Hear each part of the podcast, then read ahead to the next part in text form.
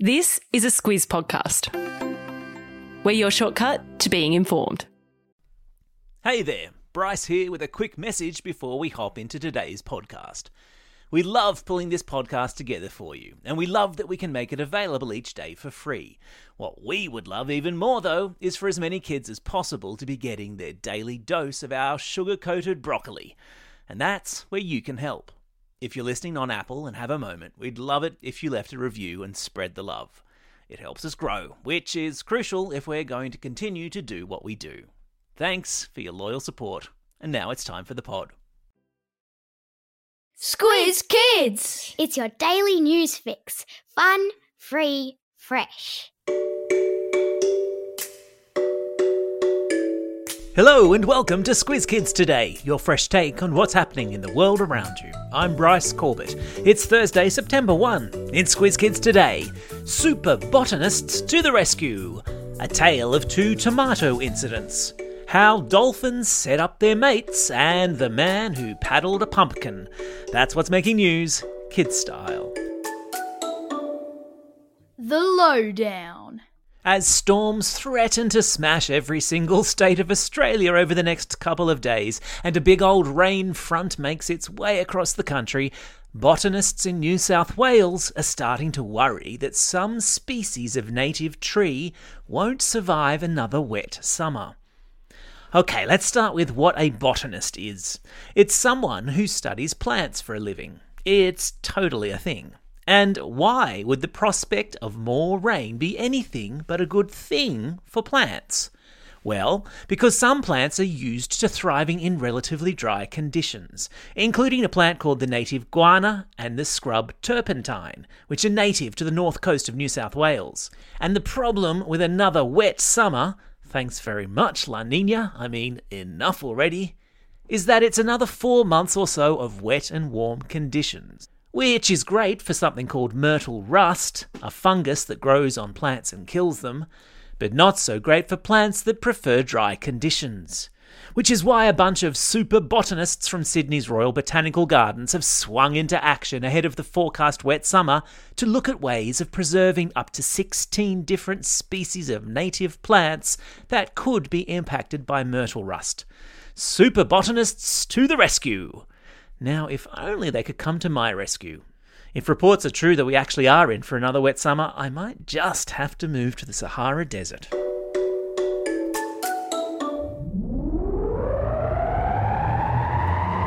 Spin the globe. Each day we give the world globe a spin and find a news story from wherever it stops. And today we've landed in the United States and also in Spain, where it's been a tale of tomatoes on both sides of the planet.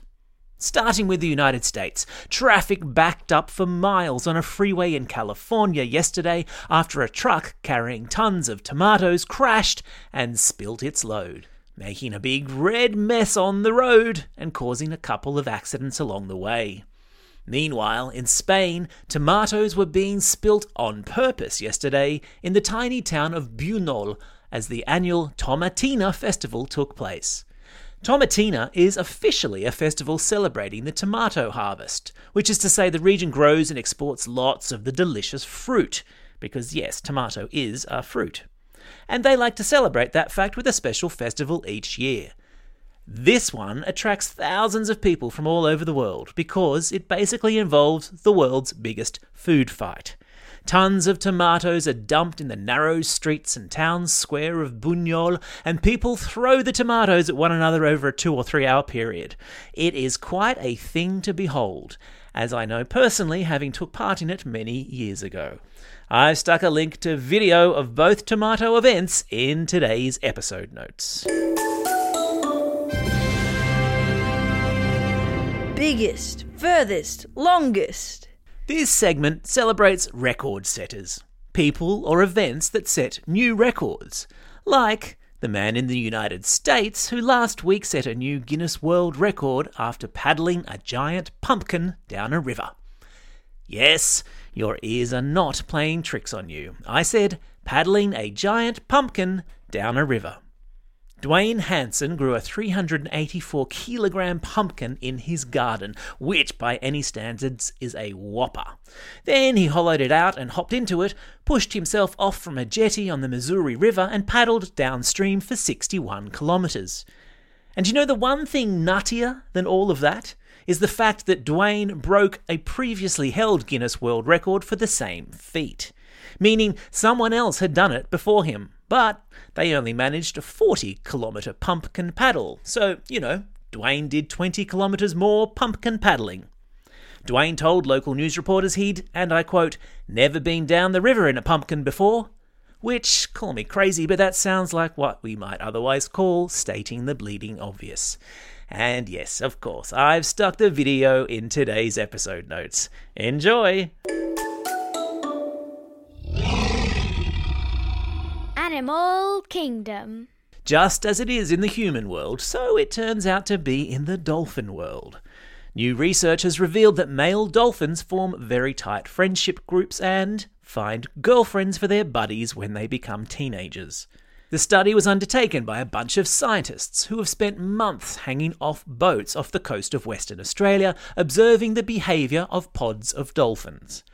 A pod is the collective noun for a group of dolphins, just like a herd is the collective noun for a bunch of cows. But I digress. Turns out that male dolphins pick best friends from a young age, and later in life, when it comes time to find a girlfriend, they help their buddies out. Isn't that nice?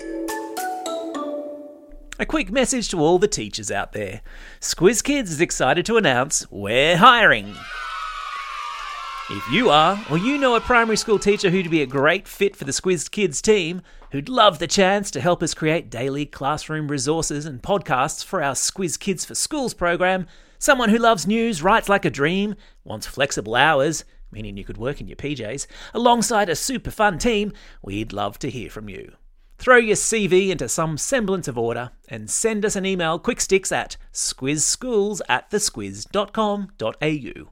I've stuck the link in today's episode notes. Time for the quiz. This is the part of the podcast where you get to test how well you've been listening.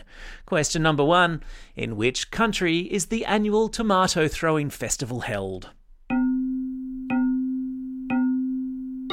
Yeah, that's right, it's held in Spain. Well done if you got that one. Question number two Which animals help their mates find a girlfriend? Yeah, that's right, they're dolphins. Question number three In what vegetable did an American man paddle down the Missouri River last week? Yeah, that's right, he paddled down in a pumpkin.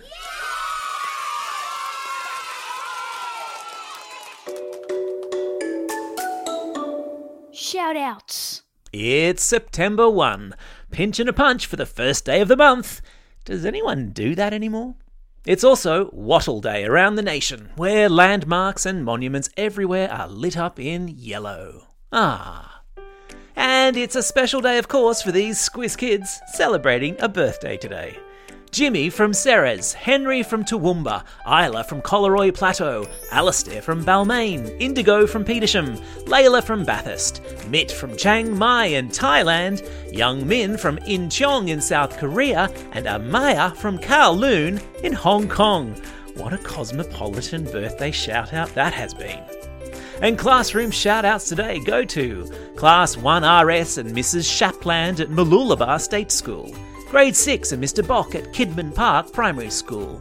Class 3D and Miss Diaz at Holsworthy Public School. Class 6 Red from Revesby Public School. And the Year 5 students at Blakehurst Public School. Special shout outs too go to Ms. Hodgson and her Year 5 class at St. Joseph School in Waroona, and to Ms. McPherson and her Year 4 5 class at Dudley Public School, who both became members of Squiz Kids for Schools taking up our special Term 4 promo. There's a link to that also in our episode notes. Don't forget if you've got a birthday coming up and you want a shout out, or if you're after a classroom shout out, drop us a line at squizkids at thesquiz.com.au. Well, that's all we have time for today. Thanks for listening to Squiz Kids today. We'll be back again tomorrow. In the meantime, get out there and have a most excellent day. Over and out.